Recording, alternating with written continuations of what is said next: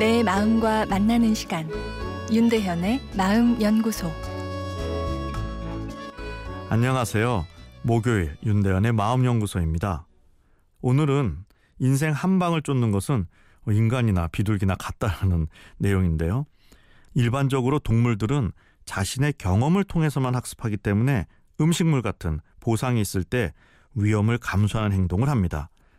반면 사람은 언어를 사용할 수 있기에 금전적 보상이 크게 가능한 일이라도 위험 요인이 크다고 들으면 차선책을 택하는 이성적 행동을 하죠.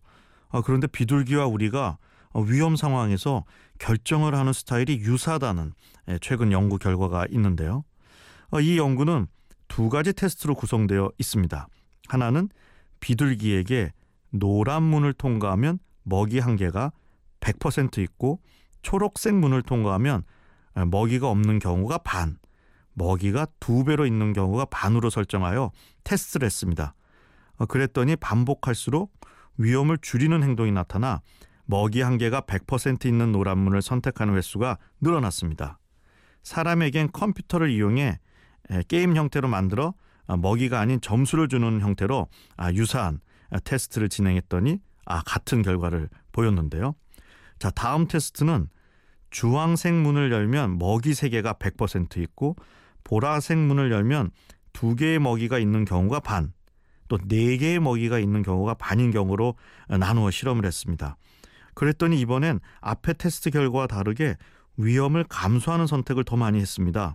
그리고 컴퓨터 게임을 활용한 사람에게서도 같은 결과를 보였는데요. 보상이 적을 때는 리스크가 적은 선택을 하는 반면 보상이 클 때는 리스크가 큰 선택을 하는 것이 사람이나 비둘기나 크게 차이가 없었다는 결과입니다. 이 정확한 이유는 알 수 없지만 결정을 하는 데 있어서 보수적인 위기 평가보다는 센 결과를 기대할 수 있는 것에 더 비중을 두고 이 결정을 실행한다는 이야기입니다. 비둘기나 우리나 어, 비슷한 결정 스타일을 가진다는 것은 비둘기는 가지고 있지 못한 인간의 언어를 통한 이성적 분석이 어, 위험을 감수하는 본능을 완벽하게 통제하지는 못한다는 것을 뜻하죠. 큰 것 한 방으로 재미를 본 경험이 있는 사람은 위험 행동을 반복하다 결국 실패를 한 뒤에도 또 큰 것 한 방을 찾는 경향을 보이는데요. 아, 이것도 이런 본능적 심리에 의한 것이라 볼 수 있습니다.